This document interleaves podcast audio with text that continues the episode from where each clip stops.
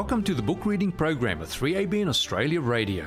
The book The Great Controversy, written by Ellen White, deals with the history of the Christian church, starting with the destruction of Jerusalem in 70 AD and continues right through to our day.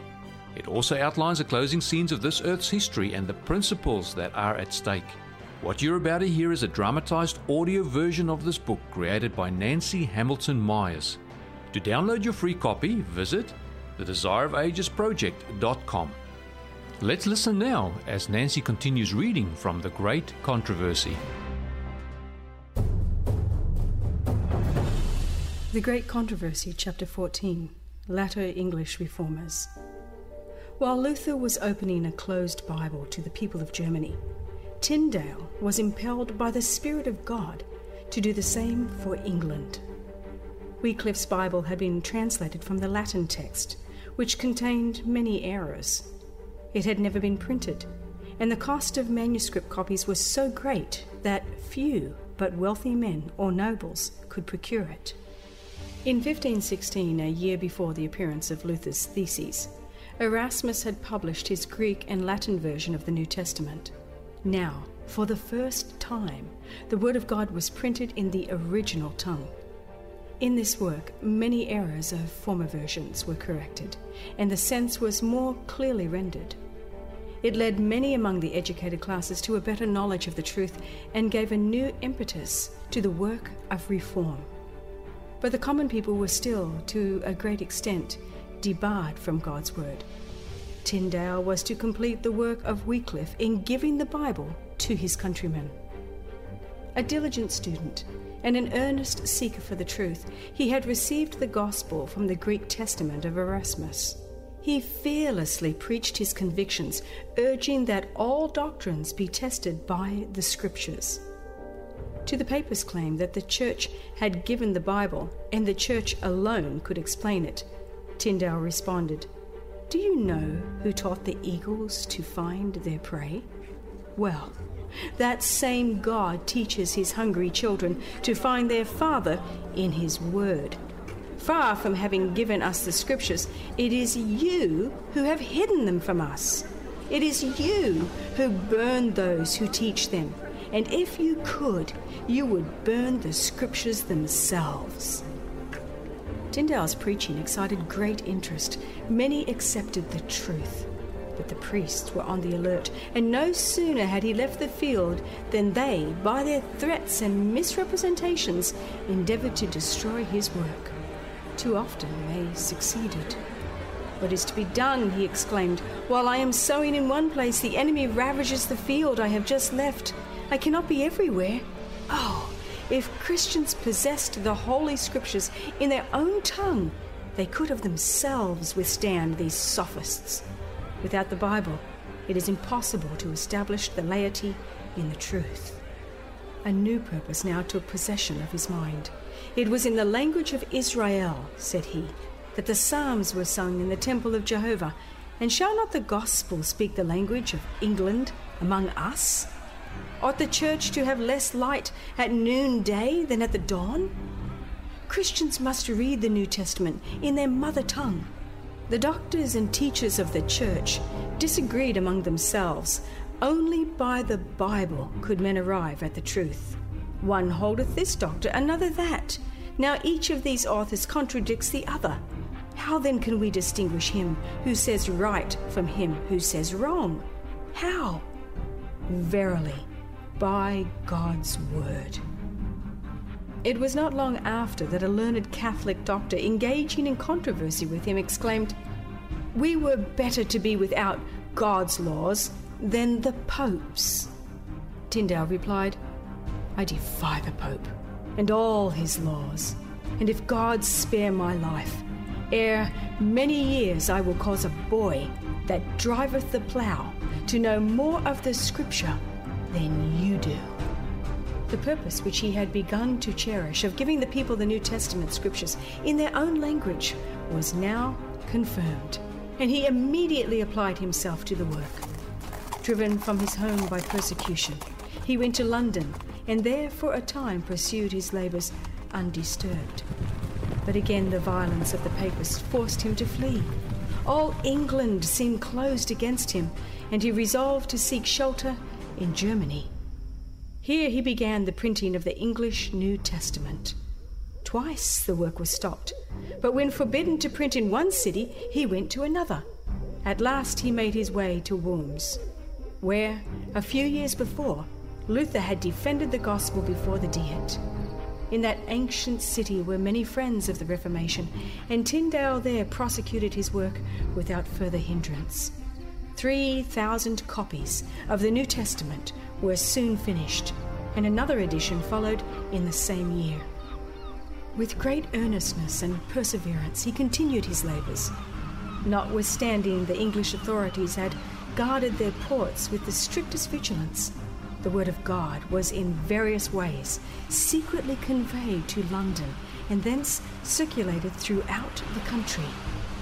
The papists attempted to suppress the truth, but in vain. The Bishop of Durham at one time bought of a bookseller who was a friend of Tyndale his whole stock of Bibles for the purpose of destroying them, supposing that this would greatly hinder the work. But on the contrary, the money thus furnished purchased material for a new and better edition, which, but for this, could not have been published. When Tyndale was afterward made a prisoner, his liberty was offered him on condition that he would reveal the names of those who had helped him meet the expense of printing his Bibles. He replied that the Bishop of Durham had done more than any other person, for by paying a large price for the books left on hand, he had enabled him to go on with good courage. Tyndale was betrayed into the hands of his enemies, and at one time suffered imprisonment for many months. He finally witnessed for his faith by a martyr's death. But the weapons which he prepared have enabled other soldiers to do battle through all the centuries, even to our time.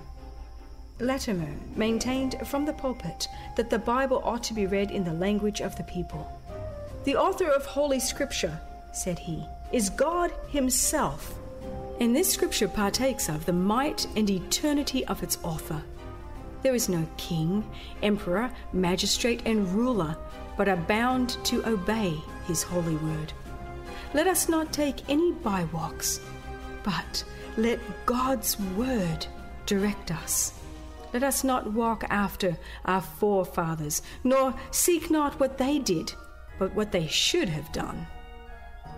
Barnes and Frith, the faithful friends of Tyndale, arose to defend the truth. The Ridleys and Cranmer followed. These leaders in the English Reformation were men of learning, and most of them had been highly esteemed for zeal or piety in the Romish communion. Their opposition to the papacy was the result of their knowledge of the errors of the Holy See. Their acquaintance with the mysteries of Babylon gave greater power to their testimonies against her. Now I would ask a strange question, said Latimer. Who is the most diligent bishop and prelate in all England? I see you listening and hearkening that I should name him. I will tell you. It is the devil. He is never out of his diocese. Call for him when you will. He is ever at home. He is ever at his plough. Ye shall never find him idle, I warrant you. Where the devil is resident, there away with books, and up with candles, away with Bibles, and up with beads, away with the light of the gospel, and up with the light of candles. Yea, at noondays, down with Christ's cross, up with purgatory pick purse, away with clothing the naked, the poor, and impotent, up with decking of images, and gay garnishing of stocks and stones, up with men's traditions and his laws, down with God's traditions and his most holy word. Oh, that our prelates would be as diligent to sow the corn of good doctrine as Satan is to sow cockle and darnel. The grand principle maintained by these reformers, the same that had been held by the Waldensians, by Wycliffe, by John Huss, by Luther, Zwingli, and those who united with them, was the infallible authority of the Holy Scriptures as a rule of faith and practice. They denied the right of popes, councils, fathers, and kings to control the conscience in matters of religion. The Bible was their authority, and by its teaching they tested all doctrines and all claims. Faith in God and His Word sustained these holy men as they yielded up their lives at the stake. Be of good comfort, exclaimed Latimer to his fellow martyr as the flames were about to silence their voices. We shall this day light such a candle by God's grace in England as I trust shall never be put out. In Scotland, the seeds of truth scattered by Columba and his co labourers had never been wholly destroyed. For hundreds of years after the churches of England submitted to Rome, those of Scotland maintained their freedom. In the 12th century, however, popery became established here, and in no country did it exercise a more absolute sway. Nowhere was the darkness deeper. Still, there came rays of light to pierce the gloom and give promise of the coming day.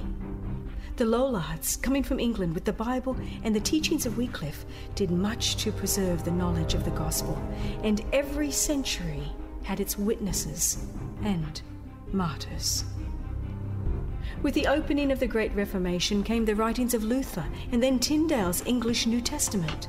Unnoticed by the hierarchy, these messengers silently traversed the mountains and valleys, kindling into new life the torch of truth so nearly extinguished in Scotland, and undoing the work which Rome, for four centuries of oppression, had done. Then, the blood of martyrs gave fresh impetus to the movement. The Papist leaders, suddenly awakening to the danger that threatened their cause, brought to the stake some of the noblest and most honoured of the sons of Scotland. They did but erect a pulpit from which the words of these dying witnesses were heard throughout the land, thrilling the souls of the people with an undying purpose to cast off the shackles of Rome. Hamilton and Wishart, princely in character as in birth, with a long line of humbler disciples, yielded up their lives at the stake. But from the burning pile of Wishart there came one whom the flames were not to silence, one who under God was to strike the death knell of popery in Scotland. John Knox had turned away from the traditions and mysticisms of the Church to feed upon the truths of God's Word. And the teaching of Wishart had confirmed his determination to forsake the communion of Rome and join himself to the persecuted reformers.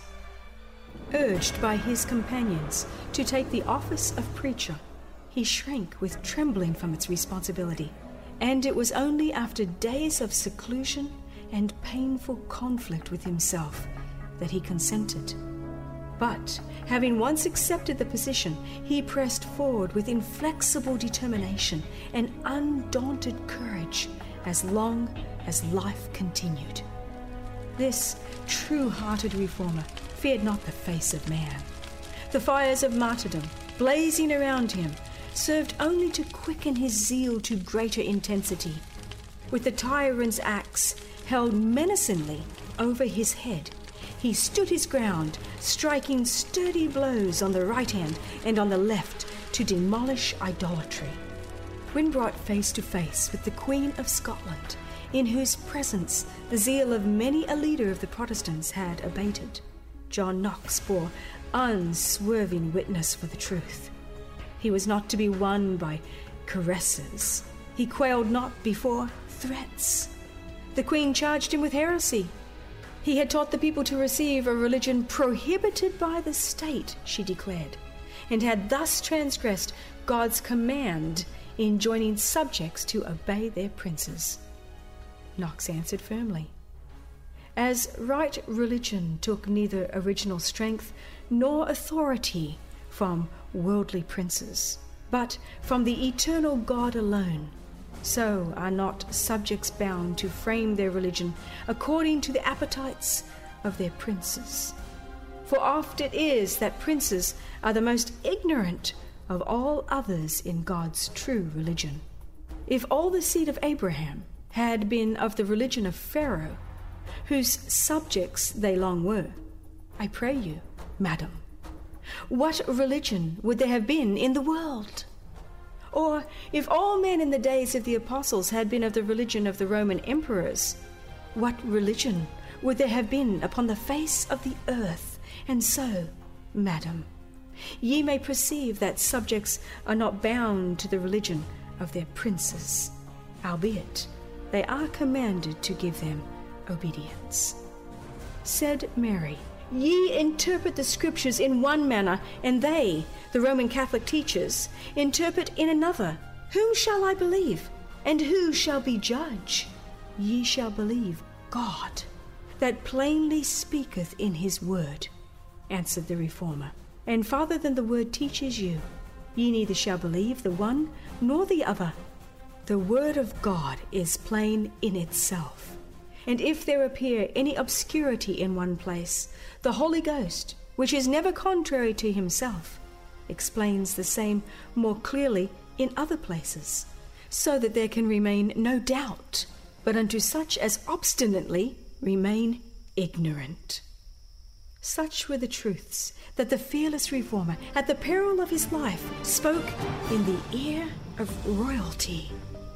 With the same undaunted courage, he kept to his purpose, praying and fighting the battles of the Lord, until Scotland was free from popery. In England, the establishment of Protestantism as the national religion diminished, but did not wholly stop persecution.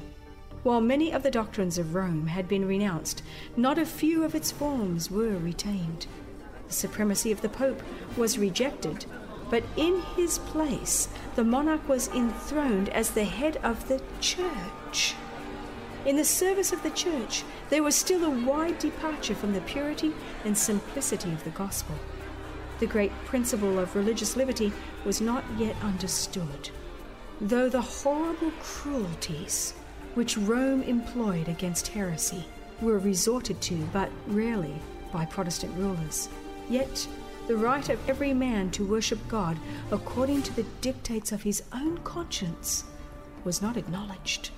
All were required to accept the doctrines and observe the forms of worship prescribed by the established church. Dissenters suffered persecution to a greater or less extent for hundreds of years.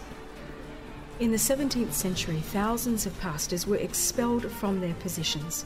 The people were forbidden, on pain of heavy fines, imprisonment, and banishment, to attend any religious meetings except such as were sanctioned by the church. Those faithful souls who could not refrain from gathering to worship God were compelled to meet in dark alleys, in obscure garrets, and at some seasons in the woods at midnight. In the sheltering depths of the forest, a temple of God's own building those scattered and persecuted children of the Lord assembled to pour out their souls in prayer and praise. But despite all their precautions, many suffered for their faith. The jails were crowded, families were broken up, many were banished to foreign lands. Yet God was with his people, and persecution could not prevail to silence their testimony. Many were driven across the ocean to America and here laid the foundations of civil and religious liberty, which have been the bulwark and glory of this country. Again, as in apostolic days, persecution turned out to the furtherance of the gospel.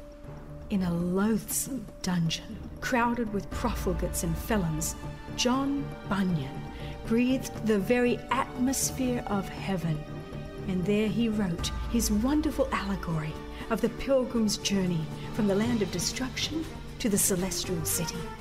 For over 200 years, that voice from Bedford Jail has spoken with thrilling power to the hearts of men.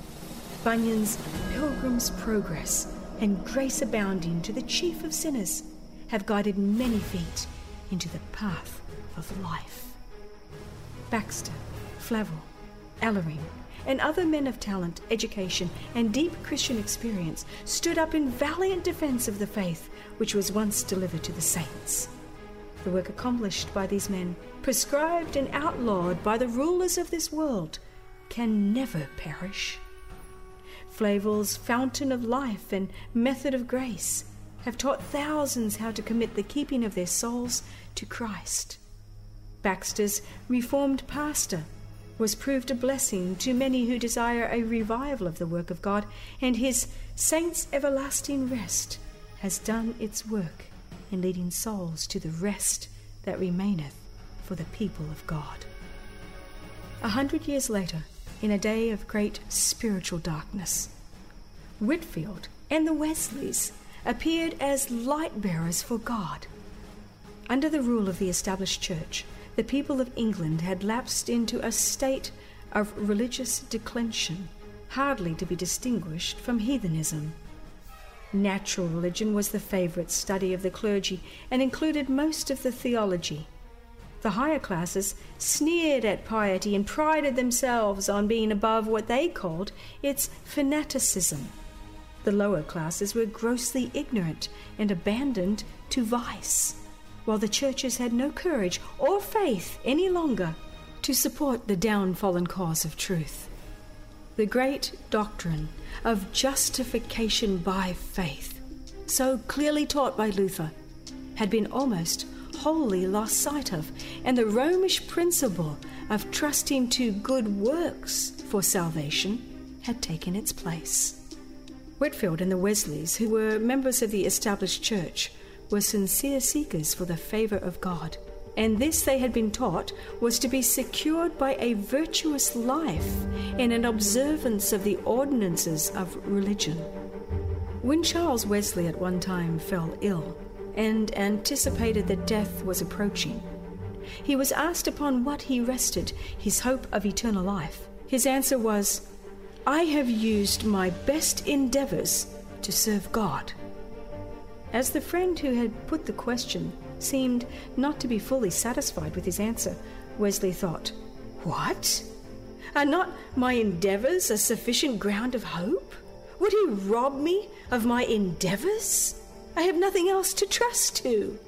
Such was the dense darkness that had settled down on the church, hiding the atonement, robbing Christ of his glory, and turning the minds of men from their only hope of salvation, the blood of the crucified Redeemer. Wesley and his associates were led to see that true religion is seated in the heart and that God's law extends to the thoughts as well as to the words and actions. Convinced of the necessity of holiness of heart, as well as correctness of outward deportment, they set out in earnest upon a new life by the most diligent and prayerful efforts, they endeavored to subdue the evils of the natural heart. They lived a life of self denial, charity, and humiliation, observing with great rigor and exactness every measure which they thought could be helpful to them in obtaining what they most desired that holiness which could secure the favor of God. But they did not obtain the object which they sought. In vain were their endeavors to free themselves from the condemnation of sin or to break its power. It was the same struggle which Luther had experienced in his cell at Erfurt. It was the same question which had tortured his soul.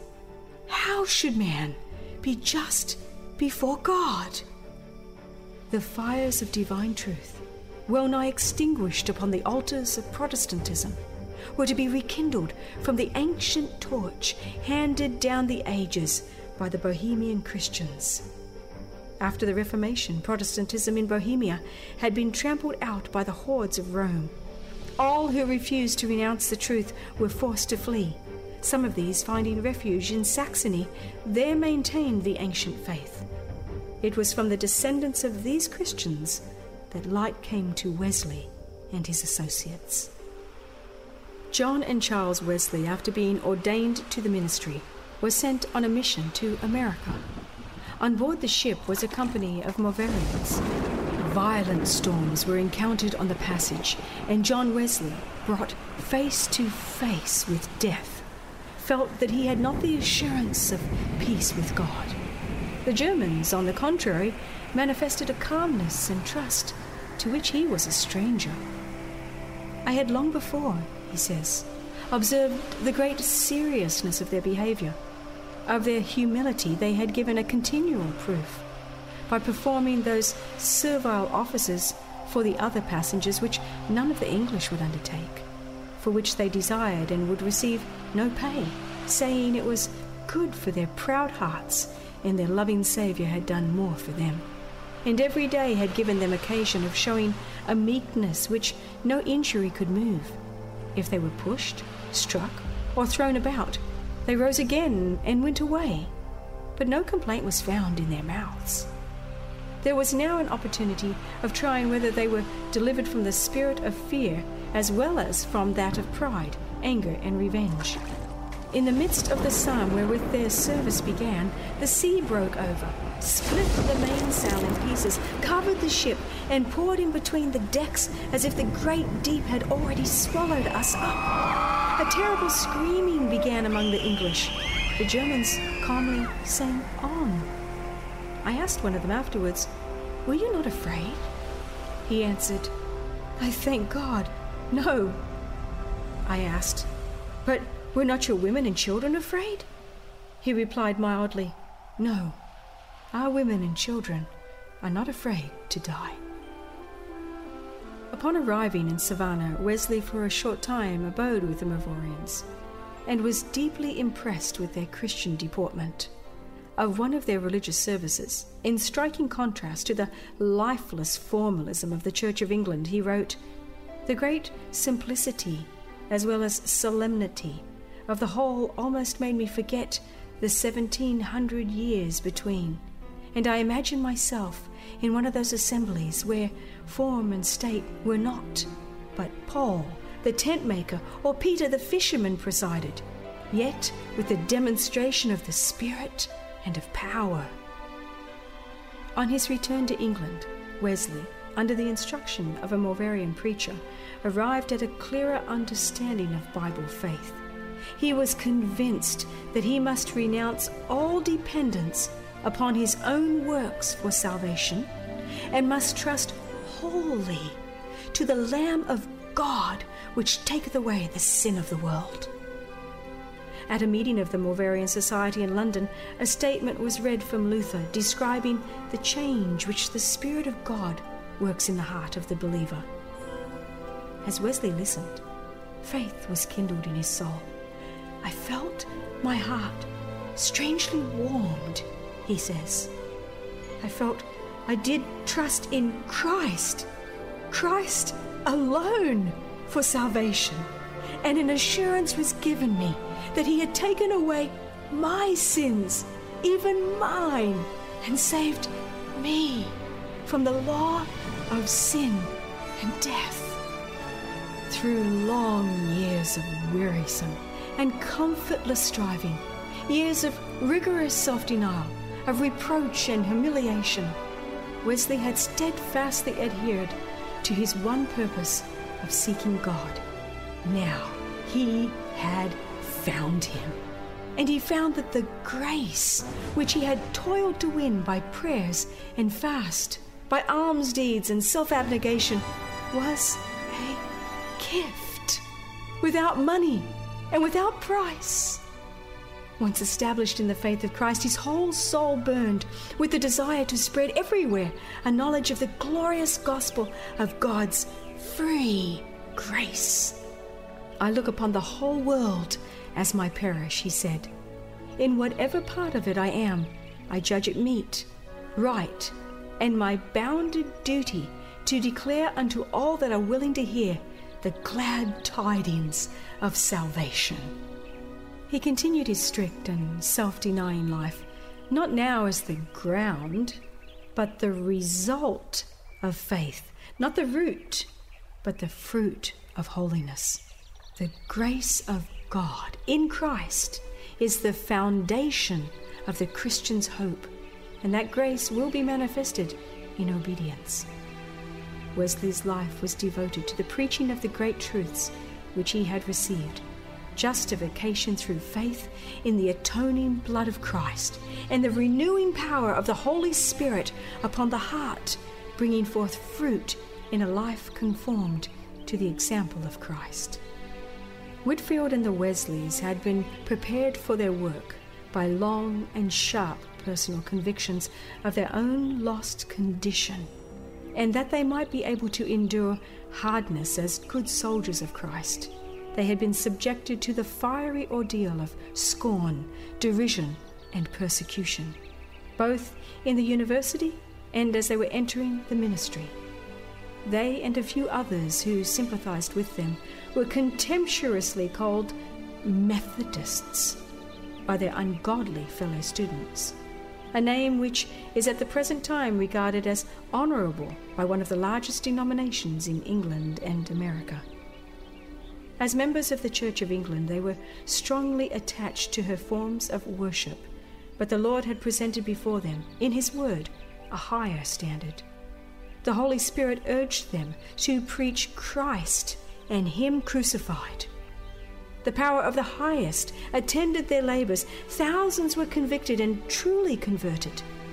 It was necessary that these sheep be protected from ravening wolves. Wesley had no thought of forming a new denomination, but he organized them under what was called the Methodist Connection. Mysterious and trying was the opposition which these preachers encountered from the established church. Yet God, in His wisdom, had overruled events to cause the reform to begin within the church itself.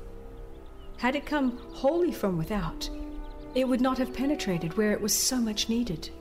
But as the revival preachers were churchmen and labored within the pale of the church, whether they could find opportunity, the truth had an entrance where the doors would otherwise have remained closed. Some of the clergy were roused from their moral stupor and became zealous preachers in their own parishes.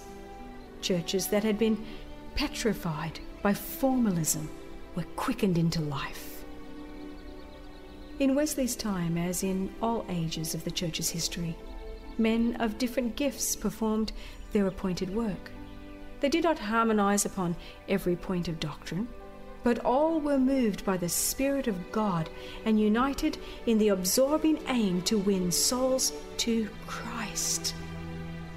The differences between Whitefield and the Wesleys threatened at one time to create alienation, but as they learned meekness in the school of Christ, mutual forbearance and charity reconciled them. They had no time to dispute, while error and iniquity were teeming everywhere and sinners were going down to ruin? The servants of God trod a rugged path. Men of influence and learning employed their powers against them. After a time, many of the clergy manifested determined hostility, and the doors of the churches were closed against a pure faith and those who proclaimed it. The course of the clergy in denouncing them from the pulpit aroused the elements of darkness, ignorance, and iniquity. Again and again did John Wesley escape death by a miracle of God's mercy. When the rage of the mob was excited against him, and there seemed no way of escape, an angel in human form came to his side. The mob fell back, and the servant of Christ passed in safety from the place of danger. Of his deliverance from the enraged mob on one of these occasions, Wesley said, Many endeavored to throw me down while we were going downhill on a slippery path to the town, as well judging that if I was once on the ground, I should hardly rise any more. But I made no stumble at all, not the least slip, till I was entirely out of their hands although many strove to lay hold on my collar or clothes to pull me down, they could not fasten at all. Only one got fast hold of the flap of my waistcoat, which was soon left in his hand. The other flap, in the pocket of which was a banknote, was torn but half off. A lusty man just behind struck at me several times with a large oaken stick, with which if he had struck me once on the back part of my head, it would have saved him all further trouble. But every time the blow was turned aside, I know not how, for I could not move to the right hand or the left. Another came rushing through the press, and raising his arm to strike, on a sudden let it drop, and only stroked my head saying, What soft hair he has! The very first men whose hearts were turned were the heroes of the town, the captains of the rabble on all occasions, one of them having been a prize fighter at the beer gardens. By how gentle degrees does God prepare us for His will? Two years ago, a piece of brick grazed my shoulder. It was a year after that that the stone struck me between the eyes. Last month I received one blow, and this evening two one before we came into the town, and one after we were gone out, but both were as nothing. For though one man struck me on the breast with all his might, and the other on the mouth with such force that the blood gushed out immediately. I felt no more pain from either of the blows than if they had touched me with a straw. The Methodists of those early days, people as well as preachers, endured ridicule and persecution alike from church members and from the openly irreligious who were inflamed by their misrepresentations. They were arranged before courts of justice such only in name, for justice was rare in the courts of that time. Often they suffered violence from their persecutors. Mobs went from house to house, destroying furniture and goods, plundering whatever they chose, and brutally abusing men, women, and children. In some instances, public notices were posted calling upon those who desired to assist in breaking the windows and robbing the houses of the Methodists to assemble at a given time and place. These open violations of both human and divine law were allowed to pass without a reprimand. A systematic persecution was carried on against a people whose only fault was that of seeking to turn the feet of sinners from the path of destruction to the path of holiness. Said John Wesley, referring to the charges against himself and his associates. Some allege that the doctrines of these men are false, erroneous, and enthusiastic, that they are new and unheard of till of late, that they are Quakerism, fanaticism, popery. This whole pretense has been already cut up by the roots it having been shown at large that every branch of this doctrine is the plain doctrine of Scripture, interpreted by our own church. Therefore, it cannot be either false or erroneous, provided the Scripture be true. Others allege their doctrine is too strict, they make the way to heaven too narrow. And this is, in truth, the original objection, as it was almost the only one for some time and is secretly at the bottom of a thousand more which appear in various forms. But do they make the way to heaven any narrower than our Lord and his people made it? Is their doctrine stricter than that of the Bible? Consider only a few plain texts. Thou shalt love the Lord thy God with all thy heart, and with all thy mind, and with all thy soul, and with all thy strength for every idle word which men shall speak, they shall give an account in the day of judgment.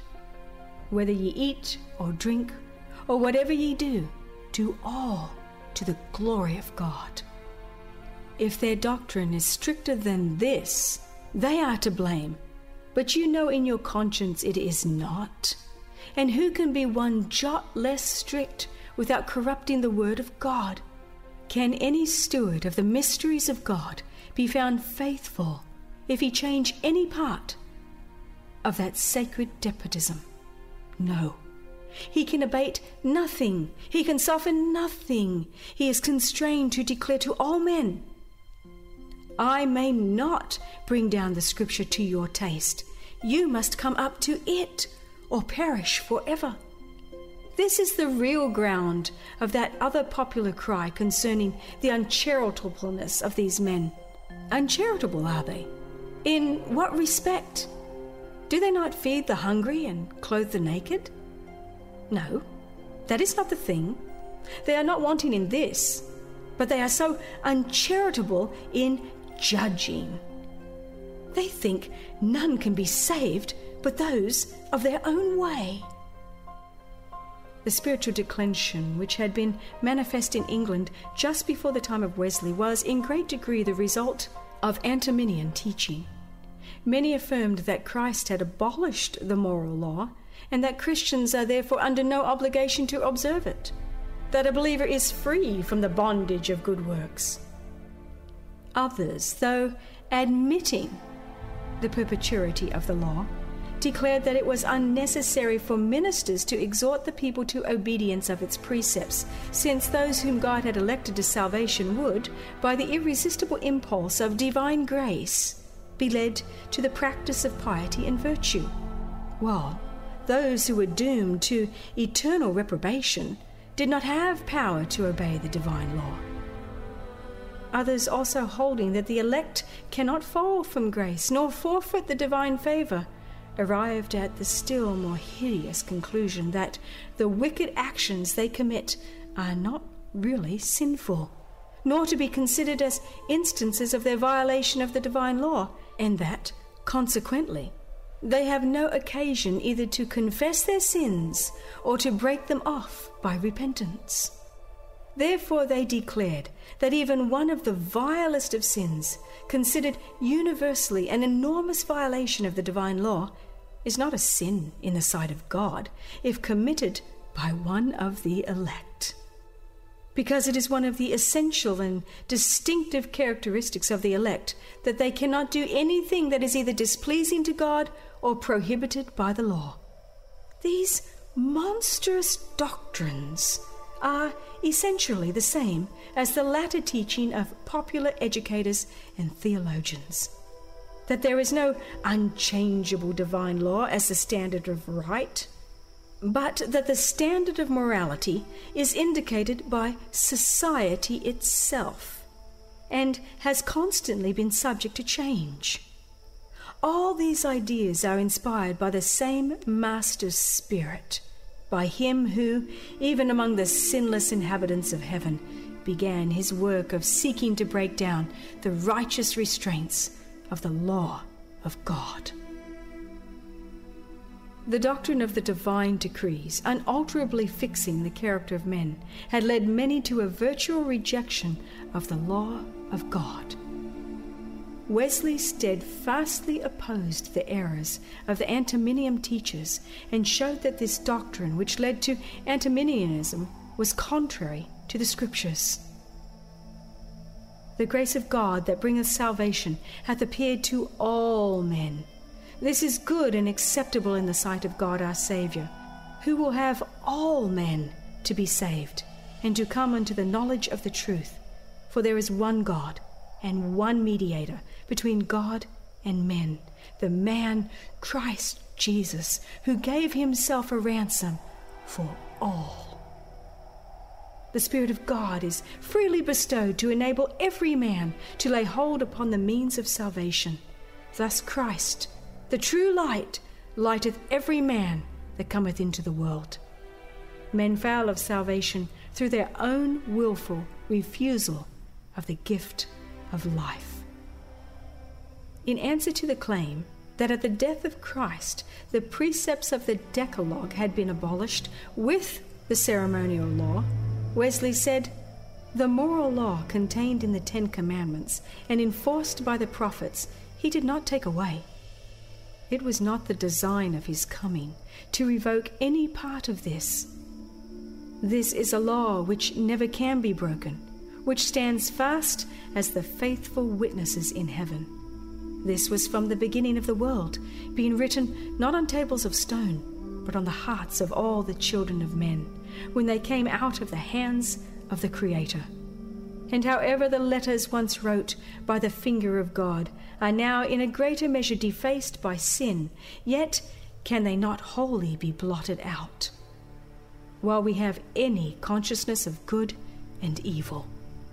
Every part of this law must remain in force upon all mankind and in all ages, as not depending either on time or place or any other circumstance liable to change, but on the nature of God and the nature of man and their unchangeable relation to each other. I am not come to destroy, but to fulfill. Without question, his meaning in this place is consistently with all that goes before and follows after. I am come to establish it in its fullness, in spite of all the glosses of men. I am come to place in a full and clear view whatsoever was dark or obscure therein. I am come to declare the truth and full import of every part of it, to show the length and breadth, the entire extent of every commandment contained therein, and the height and depth, the inconceivable purity and spirituality of it in all its branches. Wesley declared the perfect harmony of the law and the gospel. There is, therefore, the closest connection that can be conceived between the law and the gospel. On the one hand, the law continually makes way for and points us to the gospel. On the other hand, the gospel continually leads us to a more exact fulfilling of the law. The law, for instance, requires us to love God and to love our neighbor, to be meek, humble, or holy. We feel that we are not sufficient for these things, yea, that with man this is impossible.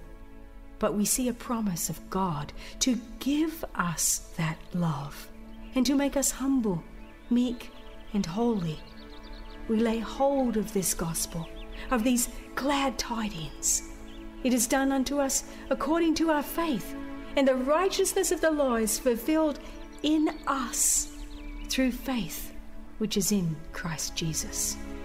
In the highest rank of the enemies of the gospel of Christ, said Wesley, are they who openly and explicitly judge the law itself and speak evil of the law who teach men to break, to dissolve, to loose, to untie the obligation of not one only, whether of the least or of the greatest, but all the commandments at a stroke. The most surprising of all the circumstances that attend this strong delusion is that they who are given up to it really believe that they honor Christ by overthrowing his law, and that they are magnifying his office while they are destroying his doctrine.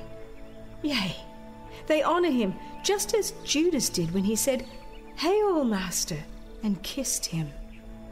And he may as justly say to every one of them, Betrayest thou the Son of Man with a kiss? It is no other than betraying him with a kiss, to talk of his blood and take away his crown, to set light by any part of his law under pretense of advancing his gospel. Nor indeed can anyone escape this charge who preaches faith in any such a manner as either directly or indirectly tends to set aside any branch of obedience, who preaches Christ so as to disannul or weaken in any wise the least of the commandments of God. To those who urged that the preaching of the gospel answers all the ends of the law, Wesley replied, This we utterly deny. It does not answer the very first end of the law, namely the convincing men of sin, the awakening of those who are still asleep on the brink of hell. The Apostle Paul declares that by the law is the knowledge of sin. And not until man is convicted of sin will he truly feel his need of the atoning blood of Christ. They that be whole, as our Lord Himself observes, need not a physician, but they that are sick. It is absurd, therefore, to offer a physician to them that are whole, or that at least imagine themselves so to be. You are first to convince them that they are sick. Otherwise, they will not thank you for your labor. It is equally absurd to offer Christ to them whose heart is whole, having never yet been broken. Thus, while preaching the gospel of the grace of God, Wesley, like his master, sought to magnify the law and make it honorable. Faithfully did he accomplish the work given him of God, and glorious were the results which he was permitted to behold. At the close of his long life, of more than fourscore years, above half a century spent in itinerant ministry. His avowed adherents numbered more than half a million souls. But the multitude that, through his labors, had been lifted from the ruin and degradation of sin to a higher and a purer life, and the number who, by his teaching, had attained to a deeper and richer experience, will never be known till the whole family of the redeemed shall be gathered into the kingdom of God. His life presents a lesson of priceless worth to every Christian. Would that the faith and humility the untiring zeal, self sacrifice, and devotion of this servant of Christ might be reflected in the churches of today.